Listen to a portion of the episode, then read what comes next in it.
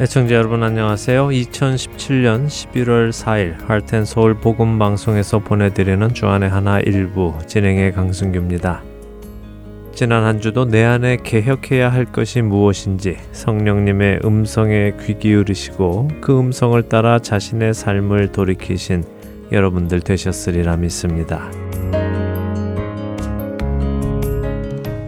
먼저 각 지역의 마켓과 한인 업소에 CD를 배치해 주시는 봉사자분들께 당부의 말씀을 드리면서 방송을 시작을 하려 합니다.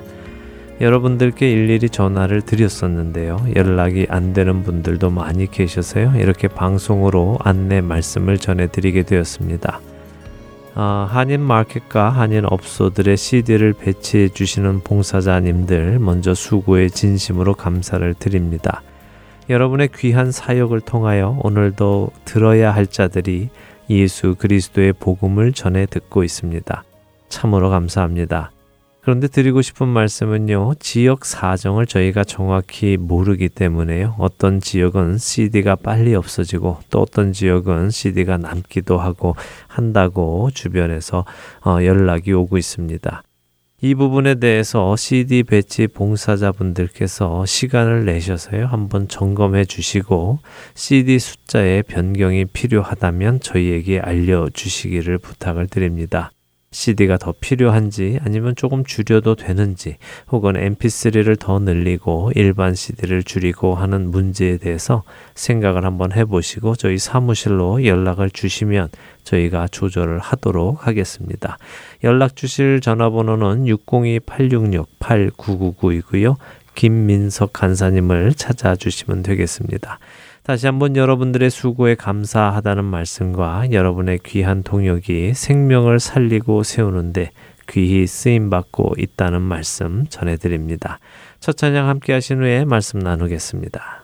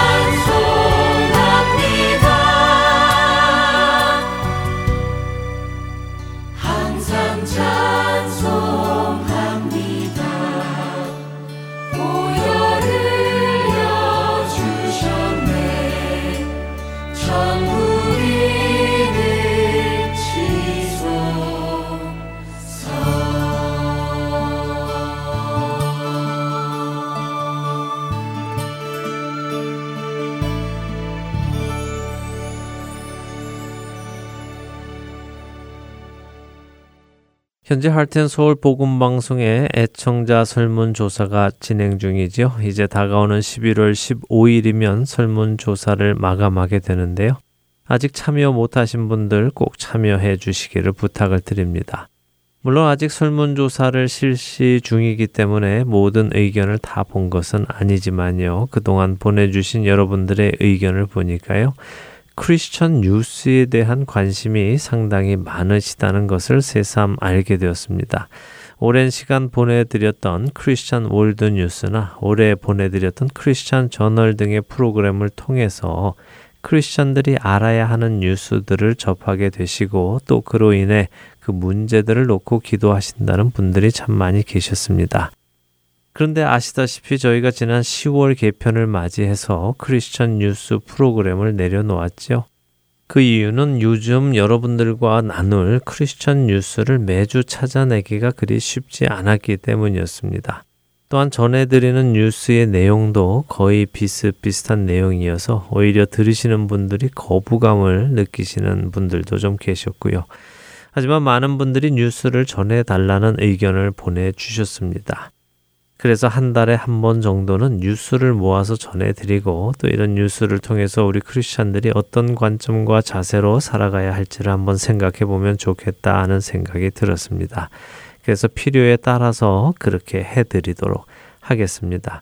그래서 오늘은 이 뉴스와 함께 우리가 생각해 볼 것을 한번 생각해 보기 원합니다. 먼저 뉴스를 전해드리겠습니다. 미국의 종교 인구 비율이 극적으로 감소하고 있다고 미국 종교 관련 여론조사 기관인 PRRI가 연구 발표했습니다. PRRI는 현재 미국에서 스스로를 기독교인이라고 칭하는 미국인은 70%에 이르는데 이 중 백인 기독교인의 비율은 43%로 크게 감소했다고 전하면서 이것은 40년 전에 미국인 10명 중 8명이 백인 기독교인이었던 것에 비할 때 급격한 감소라며 미국 기독교의 퇴화를 걱정했습니다. 다음 뉴스입니다. 캘리포니아의 한 공공 도서관이 최근 남자 동성애자를 초청하여 아이들을 상대로 동성애 교육을 실시한 것이 알려지면서 기독교인들로부터 비난을 받고 있습니다. 특히 이 교육을 실시한 남성은 평소에 여성 옷차림을 즐겨하는 동성애자였는데요. 이번 행사에서 머리에는 다섯 개의 뿔이 달린 왕관을 쓰고 긴 드레스를 입고 등장하여 아이들에게 동성애를 조장하는 책을 읽어준 것으로 알려졌습니다. 일부 지역 주민들과 부모들은 도서관 측에 이 같은 행사를 허용한 사실에 불만을 토로했으며 공화당의 오마르 나바로 의원은 이러한 교육을 허락한 것에 분노한다고 발표했습니다. 반면에 이 사건을 놓고 사탄을 섬기는 사탄 교회는 이번 내용을 자신들의 소셜 사이트에 공개하며 사탄 만세라는 글을 달기도 했습니다. 마지막 뉴스입니다. 네팔에서 특정 종교에 대해 개종을 강요하면 최고 5년의 징역형이 처해지는 법안이 통과되었다는 소식입니다. 힌두교인이 인구의 87%를 차지하는 네팔은 종교 개종을 범죄로 규정하고 종교 개종을 요구하는 것은 다른 종교를 무시하고 위협하는 행위라고 밝히며 이 법안을 통과시켰습니다. 이로 인하여 네팔에서 그리스도를 전하는 것은 불법이 된 것입니다. 종교 자유 운동가들은 이 법안이 종교의 자유를 침해하는 규정이라며 폐지를 요구하고 있지만 네팔 정부는 그런 의견에 귀를 기울이지 않고 있습니다. 네팔의 이런 결정으로 인해 인접국인 인도도 이와 비슷한 개종 금지법에 서명할 것으로 관계자들은 내다보고 있습니다. 뉴스를 마치겠습니다.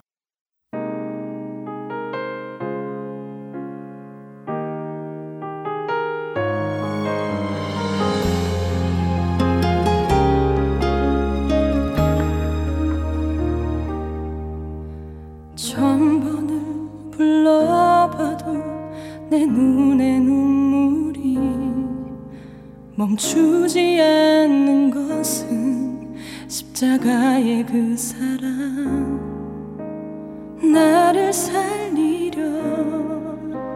지신 그 십자가 모든 물과 피 나의 더러운 죄 씻으셨네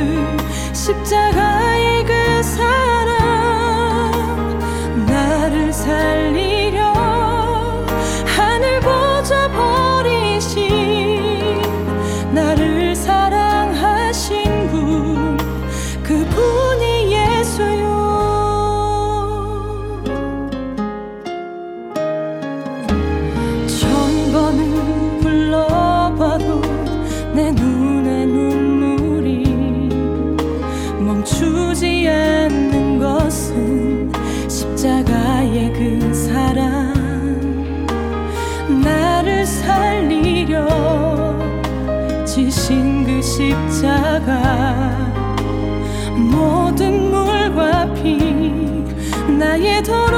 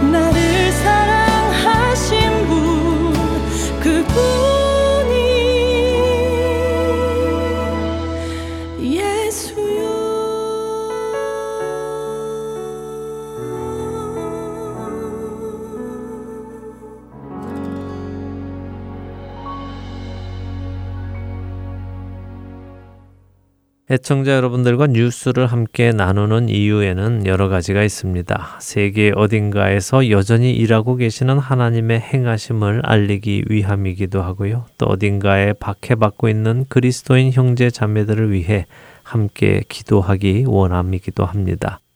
또한 어딘가에서 일어나는 우리의 영성을 위협할 만한 일들과 하나님 나라와 그 말씀을 대적하는 세력들의 행동을 알리며 경종을 울리기 위해서이기도 합니다.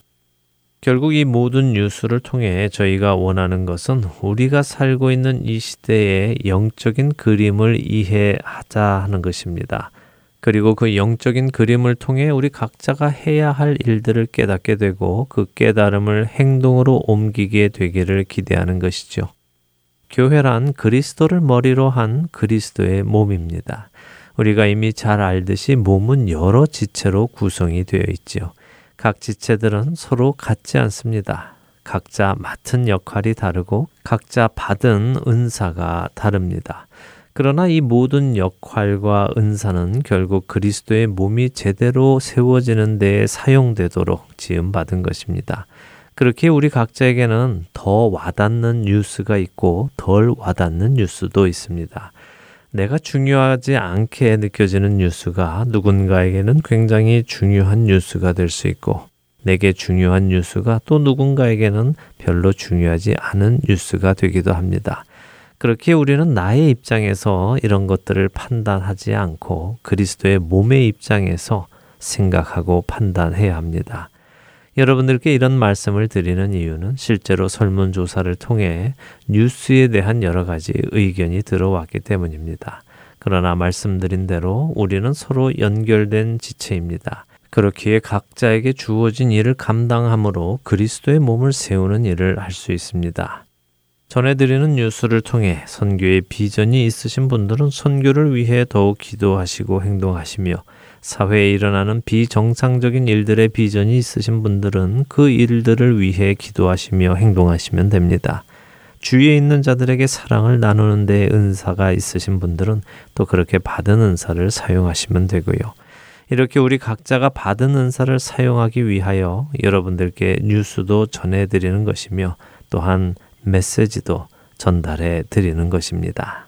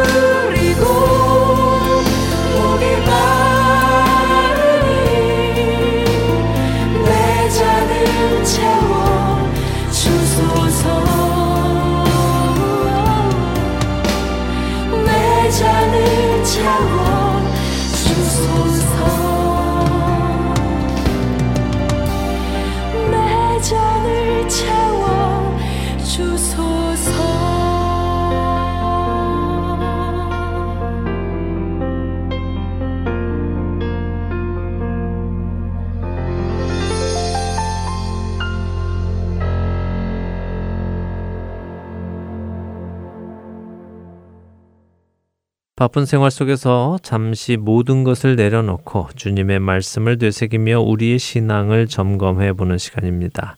내 마음의 묵상 최미옥 아나운서가 진행해 주십니다.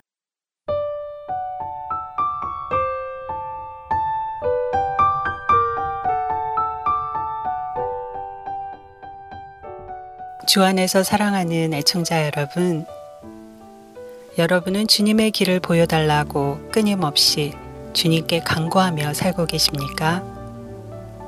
골로새서 4장 1절은 우리에게 지속적인 기도와 늘 기도에 감사함으로 깨어 있으라고 말씀하십니다.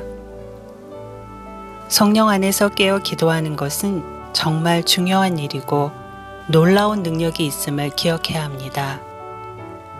그리고 이렇게 성령 안에서 깨어 기도하는 일은 특별히 우리 가정을 위해서도 절실히 필요합니다. 수많은 부모들이 생각지도 못했던 충격적이고도 당황스러운 일들을 그들의 자녀들을 통해서 경험하고 있기 때문입니다. 그리고 자녀들을 통해 이렇게 심각한 일들을 경험하는 부모들의 대부분은 해결 방법을 찾지 못해서 두려움 가운데 있고 그 충격적인 일들의 실체가 무엇인지조차 깨닫지 못하고 우리 가정은 침해받고 있습니다. 이렇게 우리의 가정 안에 일어나는 많은 충격적인 일들의 실체를 보았을 때 많은 부분이 선과 악의 문제에서 기인된 영적인 싸움임을 알게 됩니다. 우리의 자녀들이 살아가는 이 시대는 어둠의 권세가 곳곳에 스며 있는 시대입니다. 상점에서 불티나게 팔리는 장난감들을 유심히 보십시오. TV나 컴퓨터로부터 아이들에게 보여지는 화면들을 영적인 눈으로 바라보십시오. 아이들이 보는 영화는 또 어떨까요? 이것들은 모두 우리 자녀들의 인성을 형성해 나가는 데에 큰 역할을 차지합니다. 그 아이들이 앞으로 어떤 사람으로 성장해 나가는지에 큰 영향을 미친다는 말씀이죠. 학교에서, 사회에서 이런 영향을 받고 자라나는 우리 아이들은 결국 개인의 가치관이 파괴되고 가치관이 파괴된 아이들은 가정의 가치에도 영향을 미치게 됩니다. 악은 노골적으로 우리 자녀들에게 들어옵니다. 사탄은 빠르게 우리 아이들을 지배합니다. 그렇기에 그리스도의 군사가 된 이들이 우리의 자녀들, 우리의 손자, 손녀들, 그리고 이 나라의 자녀들을 위해서 기도해야 하는 것입니다. 성령 안에서 깨어 기도한다는 것은 먼저 믿은 이들이 사명감으로 해야 할 일입니다. 하나님께서 우리의 자녀들을 보호해 주시길, 그리고 유혹에 빠지지 않고 악의 올가미로부터 보호받을 수 있도록 깨어서 기도해 주십시오. 주님, 주님께 지혜를 간구합니다. 우리의 자녀들을 지켜주시옵소서. 그들이 주 안에서 거룩하게 자라나도록 지켜주시옵소서. 우리의 영의 눈을 띄워주셔서 그들의 실체를 바로 보고 기도하게 하여 주시옵소서 예수님의 이름으로 기도드립니다. 아멘.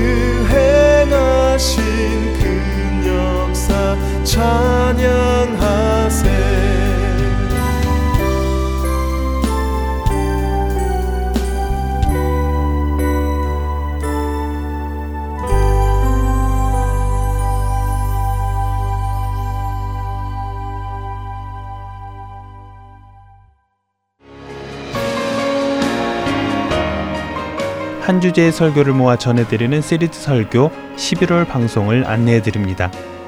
11월과 12월 9주간 노스캐롤라이나 그린보로 한인장로교회 한일철 목사님께서 당신도 다니엘이 될 수 있습니다. 라는 주제로 말씀 전해주십니다.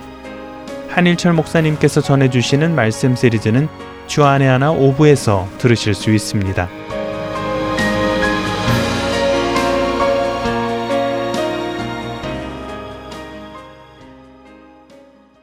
하트앤소울 복음방송은 인터넷 www.heartandsoul.org를 통해 매주 토요일 5시간의 한국어와 2시간의 영어, 1시간의 일본어로 복음을 전하는 선교회입니다. 이 방송은 스마트폰 앱이나 팟캐스트를 통해 여러분의 스마트폰에서 들으실 수 있으며 매주 댁에서 CD나 MP3 CD로 받아서 들으실 수도 있습니다. 자세한 문의는 방송사 사무실 전화번호 602-866-8999로 해주시면 안내해 드리겠습니다.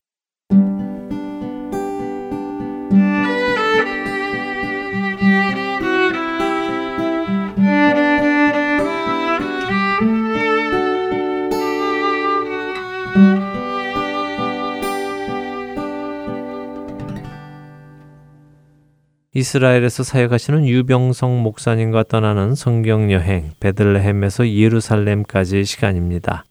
프로그램으로 이어드리기에 앞서 애청자 여러분들께 정정해 드릴 말씀이 있습니다. 이미 알고 계시는 분들도 계실 텐데요. 프로그램에 앞서서 제가 그 주의 제목을 알려드리고 있습니다. 그런데 저의 실수로 지난 9월 30일부터 제목을 한 주 전에 제목을 전해드렸습니다. 결과적으로 프로그램과 프로그램의 그날 제목이 틀리게 된 것입니다. 저의 불찰로 여러분들께 혼동을 드린 점 깊이 사과드립니다. 앞으로 이런 일이 없도록 더욱 정신을 차리고 임하도록 하겠습니다. 저희 방송사 홈페이지와 팟캐스트 그리고 앱에는 다시 정정하여 방송을 올려놓았습니다. 참조하시기 바라고요. 오늘은 마하나임 2라는 제목으로 말씀 전해 주십니다. 귀한 시간 되시기 바랍니다.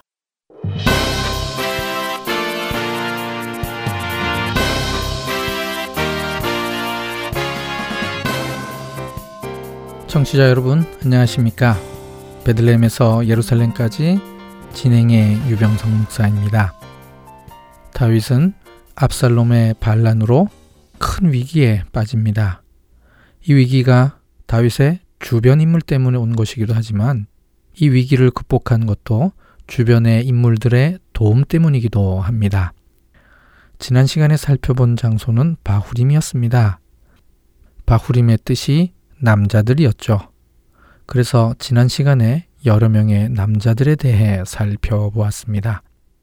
광야 나루터에서 결정적인 위기를 넘긴 다윗은 그 다음에 어떻게 되었을까요? 서른 두 번째의 여정을 시작하겠습니다. 다윗과 그의 일행은 여리고 평지와 모아 평지 사이에 있는 나루터를 통해 요단강을 건넜을 것입니다. 아마도 이곳과 가까운 어느 곳에서 이스라엘 백성들이 출애굽할 때 요단강을 건넜을 것이고 또 나중에 선지자 엘리야와 엘리사가 승천하기 위해 건넌 곳이기도 합니다. 또한 예수님께서 세례요한에게 세례받은 곳으로 전승되어지는 곳도 이 근처입니다.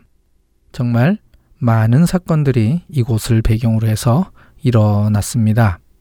밤새도록 다윗의 일행이 요단강을 건넌 후 약 50km 정도를 이동해서 마하나임으로 향했습니다. 사무엘하 17장 24절 이에 다윗은 마하나임에 이르고 압살롬은 모든 이스라엘 사람과 함께 요단을 건너니라. 이 구절을 보면 압살롬이 요단을 건넌 것은 분명합니다. 그렇다면 압살롬은 언제 요단을 건넜을까요? 논리적으로 생각해 보면 다윗이 마하나임에 도착한 게 먼저인 것은 분명합니다. 이에 대한 증거가 아이도벨의 자살입니다. 자살한 이유가 자신의 계략이 시행되지 않은 것이었습니다. 그렇다면 기습 공격은 없었던 것이지요. 아이도벨이 자살한 시점은 방금 읽은 사무엘하 17장 24절 이전이거나 혹은 바로 이후일 것입니다. 어떤 학자들은 압살롬이 죽었다는 소식을 들은 후에 자살했다고 보기도 합니다. 압살롬이 후세의 의견을 따랐다면 다윗을 추격하기 위해서 충분한 준비 기간을 거친 후에 출발했을 것입니다. 왜냐하면 압살롬이 어떻게 준비했는지에 대한 설명이 바로 그 다음 절에 나오기 때문입니다. 사무엘하 17장 25절 압살롬이 아마사로 요압을 대신하여 군 지휘관으로 삼으니라. 아마사는 이스라엘 사람 이드라라 하는 자의 아들이라. 이드라가 나스의 딸 아비갈과 동침하여 그를 낳았으며 아비갈은 요압의 어머니 수루야의 동생이더라. 압살롬에게도 군대 조직이 필요했습니다. 그래서 군 지휘관으로 삼은 사람이 아마사입니다. 군대 조직화를 위해서 분명히 어느 정도의 시간은 필요했을 것입니다. 아마사의 족보가 곧바로 소개되었습니다. 하지만 이 족보를 이해하기는 참 어려운데요. 그래서 역대상 2장 16절과 17절을 참고해서 해석을 합니다. 압살롬과 아마사는 사촌 관계입니다. 그렇다면 아마사는 다윗에게는 조카가 되는 것입니다. 족보를 정리해 보겠습니다. 수리아는 다윗의 누나입니다. 이 누나의 아들들이 요압과 아비세입니다. 그러니 이들은 다윗에게 조카입니다. 아마사는 아비갈의 아들입니다. 아비갈은 수리아의 여자 형제입니다. 그렇다면 아비갈 역시 다윗의 여자 형제가 되는 것이므로 아마사 역시 다윗의 조카입니다. 이상하게도 요압과 아비세를 이야기할 때는 항상 수루야의 아들이라고 합니다. 이것은 아버지 이름이 아니라 엄마 이름입니다. 이유는 알 수 없지만 늘 이렇게 합니다. 역대상 2장 16절을 보면 그들의 자매는 수르야와 아비가엘이라 라고 기록되어 있습니다. 복잡한 족보를 이 구절이 간단하게 정리해 놓았습니다. 다윗의 형제들 명단을 소개하고 그리고 그들의 자매는 수르야와 아비가엘, 즉 아비갈이라고 했습니다. 그런데 오늘 본문이 문제입니다. 아비갈은 이세의 딸이 되어야 하는데 나스의 딸로 나오기 때문이죠. 어떻게 된 것일까요? 그래서 여러 번역 성경들은 나하스를 이세로 고쳐서 번역하기도 합니다. 하지만 이것은 성경 본문에 대한 무리한 수정입니다. 사무엘서의 저자가 다윗 집안 족보를 헷갈리거나 틀렸을 리는 없기 때문입니다. 오히려 더 정확하게 기록하려고 시도했을 것입니다. 이렇게 헷갈리는 족보가 나온 이유는 아마도 아비갈과 다윗이 씨다른 형제이기 때문일 것으로 보입니다. 다윗도 나발의 아내였던 아비가일과 결혼했는데요. 성경에는 소개가 되어 있지 않지만 아비가일과 전 남편 사이에 아이가 있었다면 나중에 이 아이는 다윗의 자녀들과 형제이긴 하지만 아버지는 다룰 수 있는 것이죠. 그래서 결론적으로 압살롬과 그의 군대 장관 아마사는 이부 사촌 형제로 해석합니다. 압살롬은 후세의 제안에 따라 많은 수의 군대를 데리고 왔습니다. 나중에 전사자 수가 2만 명에 이를 정도니 그보다 훨씬 많은 숫자를 데리고 왔을 것입니다.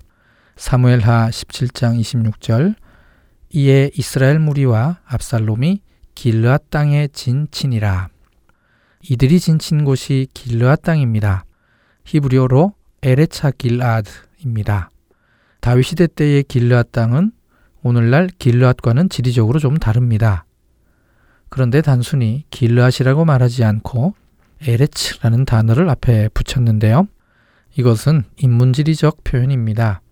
보다 큰 지리적 영역을 표현할 때 쓰는 말인데요. 어떤 민족 혹은 족속이 자신의 영향력을 실제적으로 발휘할 수 있는 최대 넓은 영역을 표현할 때 쓰는 말입니다. 예를 들면 이집트 땅, 블레셋 땅, 베냐민 땅 등에서 사용된 용법입니다. 일반적으로 길르앗이란 야복강 북쪽에서부터 야르묵강 남쪽을 가리킵니다. 다윗 당시에는 이곳을 길르앗 라못이라고 불렀습니다. 다윗이 진을 친 마하나임은 야복강 바로 옆 큰 골짜기 안에 위치해 있습니다. 다시 말해 마하나임은 길랏 라못의 남쪽 경계선 위에 있는 것이죠. 그렇다면 길랏 땅은 어디였을까요? 마하나임 남쪽 지역을 지칭한다고 봅니다. 지파 분배와 비교를 하자면 문하세 반 지파에게 분배된 땅이 길랏 라못이고요. 가 지파에게 분배된 땅과 르벤 지파의 땅 중에 북부 지역 일부를 길르앗 땅으로 보시면 됩니다. 마하나임은 가치파에게 분배된 땅이긴 하지만 완전히 북쪽 끝 경계선이라고 보시면 됩니다. 이렇게 정리하고 보면 압살롬과 그의 군대는 마하나임 남쪽에 진을 친 것입니다. 궁지에 몰린 다윗을 돕기 위해 세 명이 찾아옵니다. 이 세 명에 대해서는 간단하게 이름만 나오는데요. 첫 번째 이름은 라파 사람 나하스의 아들 소비입니다. 아주 의외의 인물입니다. 우선 라파 사람 나하스가 누구일까요? 성경에 나하스라는 이름을 가진 사람이 세 명 있습니다. 그 중 하나가 다윗의 이분우이 아비갈의 아버지인 나하스입니다. 정황상 소비가 이 사람의 아들이 아닌 것은 분명합니다. 이 사람을 제외하고 두 명이 더 있습니다.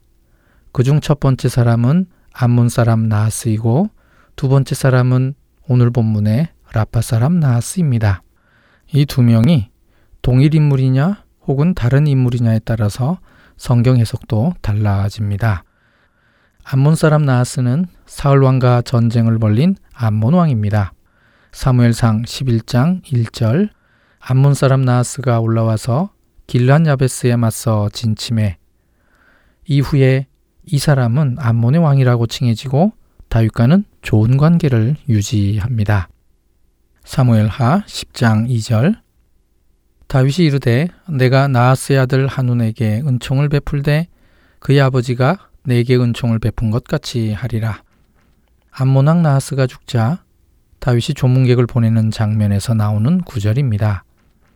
나하스의 아들 한운은 다윗과 좋은 관계를 갖는 것을 거부하고 조문객을 모욕하는 바람에 암몬과의 전쟁이 발발했습니다. 26번째 여정에서 살펴본 내용입니다. 이때 발발한 전쟁이 아람 연합군의 참전으로 세 차례나 걸쳐서 전투를 해야 하는 긴 전쟁이랍니다.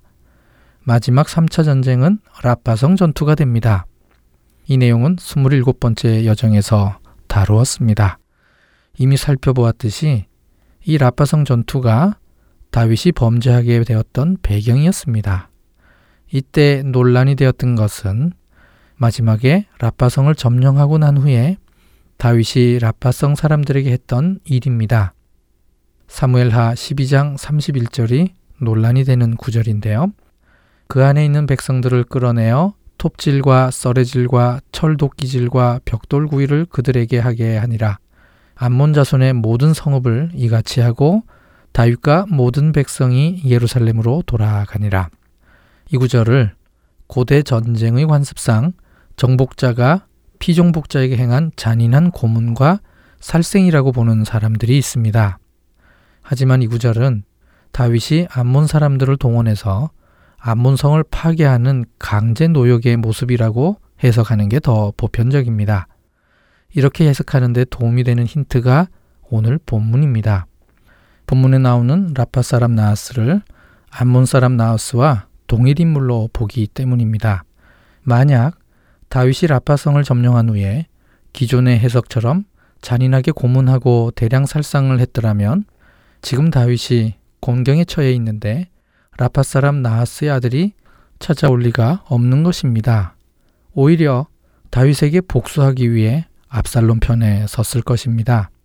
다윗이 라파성을 점령한 후 라파성 사람들을 죽이거나 학대하지 않고 성을 파괴하는 노역에 동원한 정도라면 오히려 정복자가 피정복자를 선대한 것이 됩니다.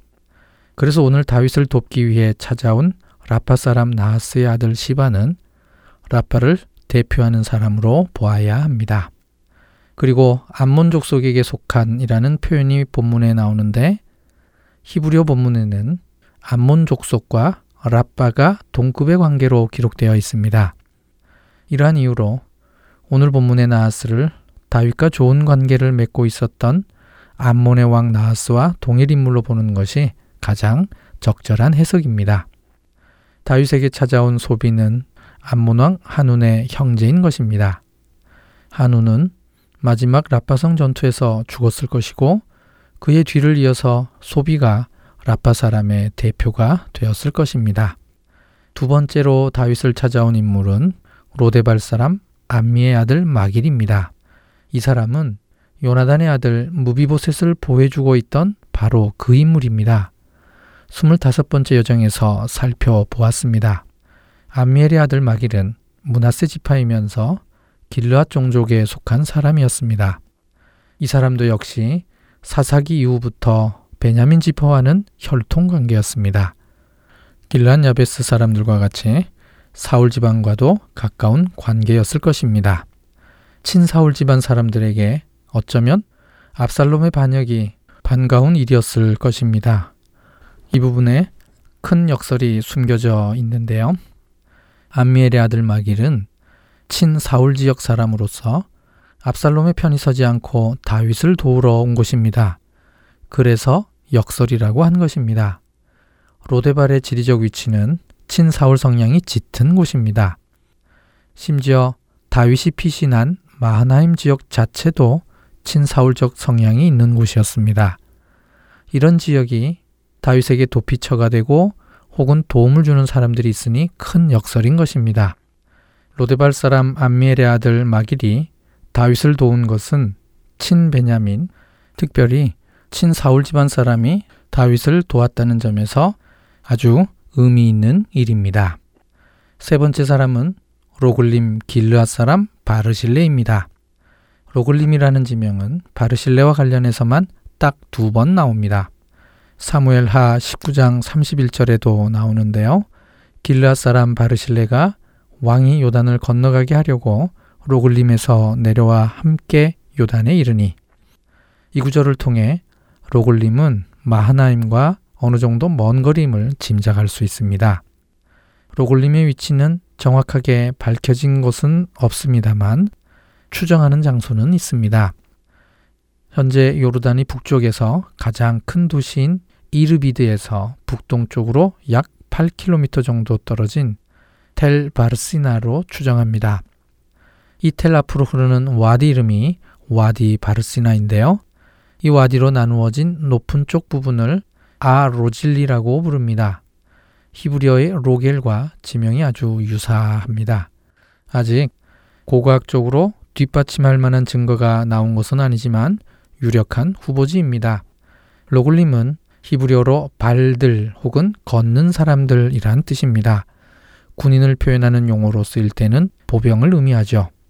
이 후보지는 마하나미로부터는 북쪽으로 약 35km 이상 떨어져 있는 먼 거리입니다.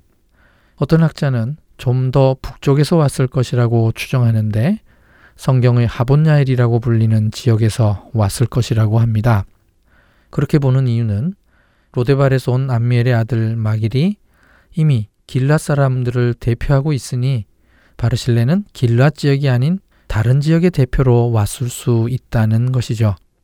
그래서 바르실레는 더 북쪽인 하본야일의 대표로 왔다고 추정하는 것입니다. 그렇게 하면 다윗을 돕기 위해 다양한 지역으로더 왔다는 것이 더 강조되는 장점이 있기 때문이죠. 하지만 제 견해로는 하본야일의 어느 지역으로 보는 것은 지나치게 먼 거리라고 생각합니다. 사무엘하 19장 32절에 바르실레의 나이가 80세라고 밝혀져 있습니다. 그러므로 앞에서 제시한 후보지만 해도 이미 충분히 먼 곳인데 그곳에서도 2, 30km 더 북쪽으로 올라가는 것은 너무 멀다고 생각합니다. 그리고 다윗 당시의 하본야일 지역은 그술 왕국이었기 때문에 더 가능성은 낮습니다. 그술 왕국은 압살롬 편을 들었을 게 분명하기 때문이죠. 바르실레의 이름을 히브리어로 하면 바르질라이입니다. 히브리어로 바르젤은 쇠, 철을 의미합니다. 어쩌면 바르실레는 철을 다루는 사람이어서 큰 부자가 되었을 수도 있습니다. 한 구절이지만 여기에 나오는 세 사람에게는 많은 뒷이야기들이 있을 것이라 생각합니다. 그렇다면 이들이 가지고 온 것은 무엇이었을까요? 비교적 자세하게 물품들을 소개해 주고 있습니다. 사무엘하 17장 28절과 29절 침상과 대야와 질그릇과 밀과 보리와 밀가루와 볶은 곡식과 콩과 팥과 볶은 녹두와 꿀과 버터와 양과 치즈를 가져다가 다윗과 그와 함께한 백성에게 먹게 하였으니 이는 그들 생각에 백성이 들에서 시장하고 고나고 목마르겠다 함이더라. 이러한 도움들과 더불어 다윗 진영의 분위기가 점점 안정되었을 것입니다. 급하게 피난 나오느라 혼란스러웠던 상황이 안정되기 시작하자 압살롬과의 전투를 위해 조직을 정비하기 시작합니다. 사무엘하 18장 1절 이에 다윗이 그와 함께한 백성을 찾아가서 천부장과 백부장을 그들 위에 세우고 마치 다윗이 백성들과 같이 있지 않다가 찾아간 것 같은 느낌이 듭니다만 히브리어 본문은 전혀 그렇지 않습니다. 직역을 하면 다윗은 그와 함께 있던 백성들에게 임무를 부여해서 천부장들과 백부장들을 그들 위에 세웠다입니다. 혹은 임무를 부여해서를 숫자를 파악해서라고 해석해도 됩니다. 히브리어 원문에 따르면 다윗이 능숙하게 전쟁 준비를 하고 있음을 느낄 수 있습니다.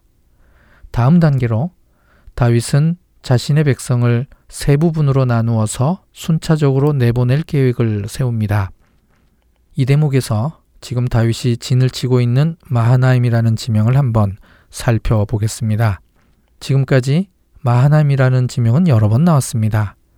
마하나임이라는 이름이 만들어진 것은 야곱이 바다나람에서 돌아올 때 야복강에서 있었던 사건 때문입니다.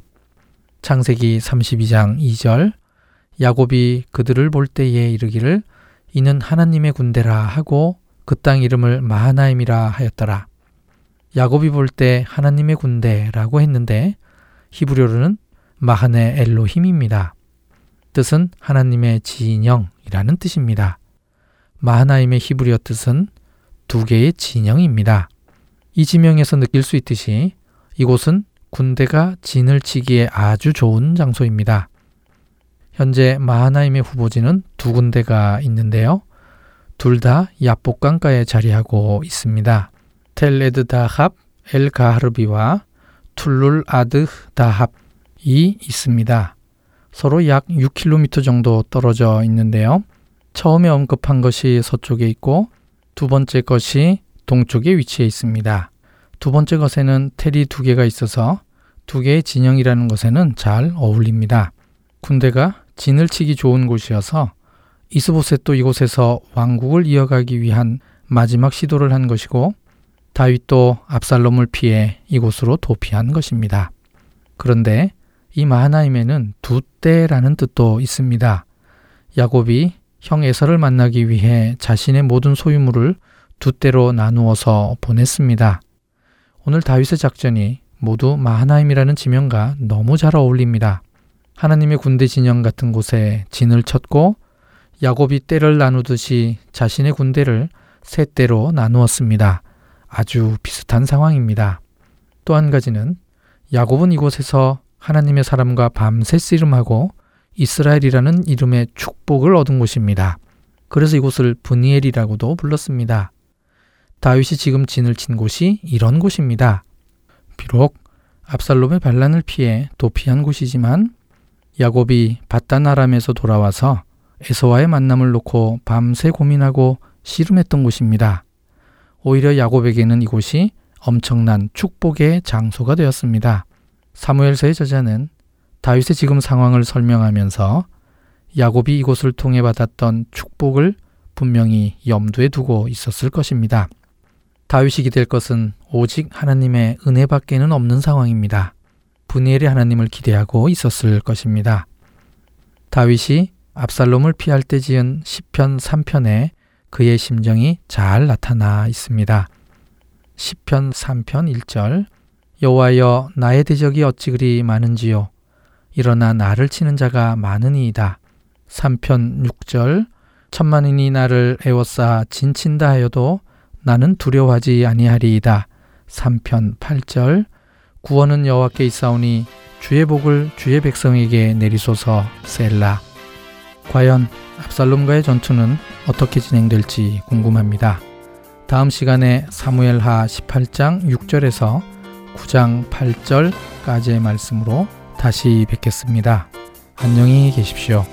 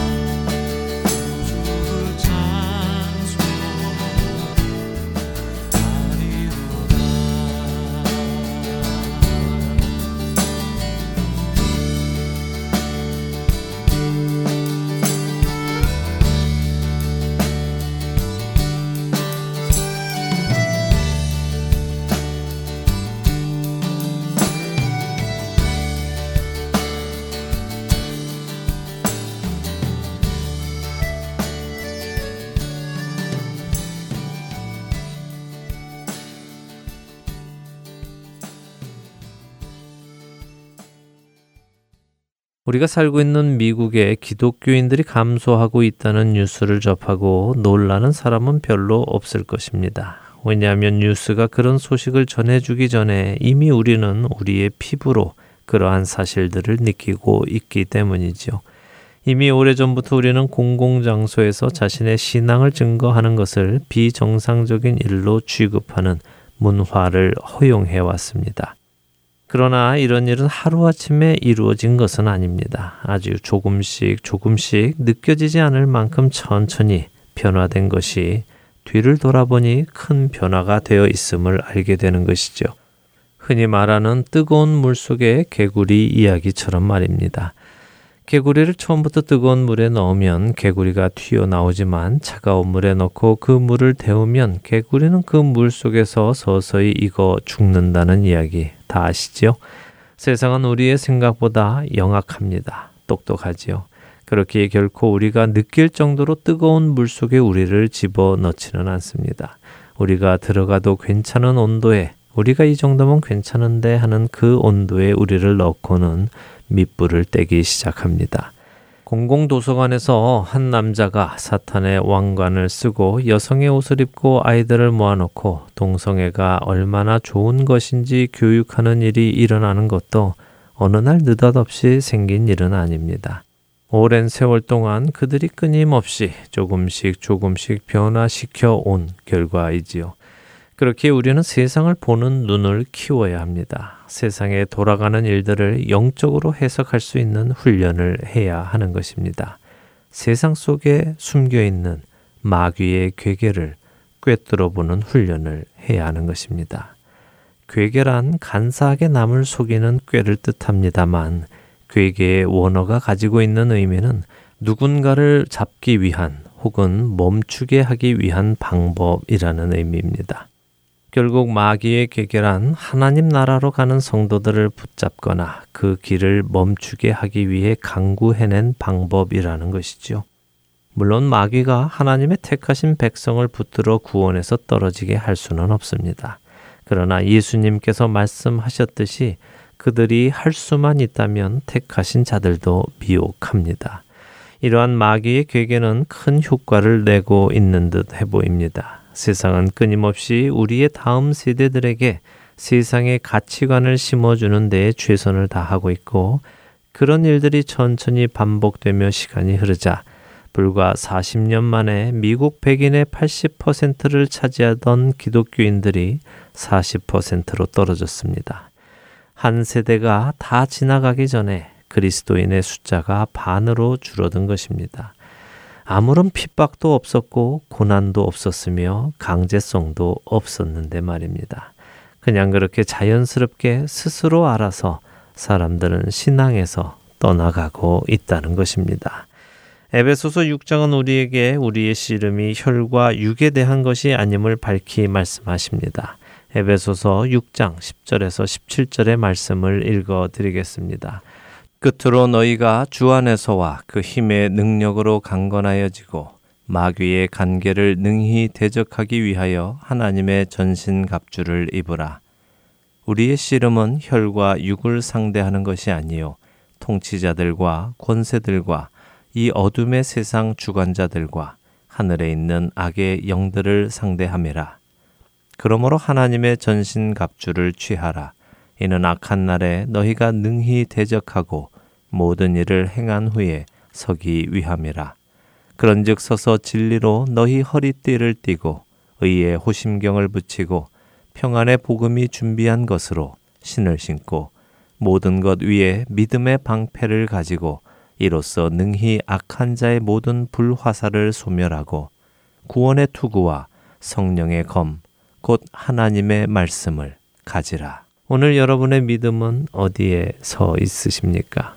마귀의 괴계를 능히 대적하고 모든 일을 행한 후에 설 수 있도록 준비되어 계십니까? 혹시 마귀의 괴계에 놀아나서 구원의 여정 속에서 마귀의 손에 붙들려서 그 길을 가지 못하고 멈추어 계시지는 않으십니까? 전신 갑주를 입고 성령 안에서 하나가 되어 우리가 각자에게 주어진 임무를 맡아서 감당할 때 우리는 승리하신 주님을 따라 마귀의 모든 괴계를 능히 대적하고 모든 일을 행한 후에 우뚝 서게 될 것입니다. 세상에서 일어나는 일을 우리가 영적으로 바라볼 때 우리는 자던 잠에서 깨어나게 되어 있습니다. 마귀의 계계를 꿰뚫어 보게 되어 있습니다. 그렇기에 주 안에서 우리가 함께 깨어서 세워져 나가기를 소원합니다. 여러분 각자에게 주어진 그 일을 감당하시기 바랍니다. 그렇게 주 안에서 함께 세워져 나가는 저와 애청자 여러분이 되시기를 소원하며 오늘 주안의 하나 일부 여기에서 마치도록 하겠습니다. 함께 해주신 여러분들께 감사드리고요. 저는 다음 주 이 시간 다시 찾아뵙겠습니다. 지금까지 구성과 진행의 강순기였습니다. 애청자 여러분 안녕히 계십시오.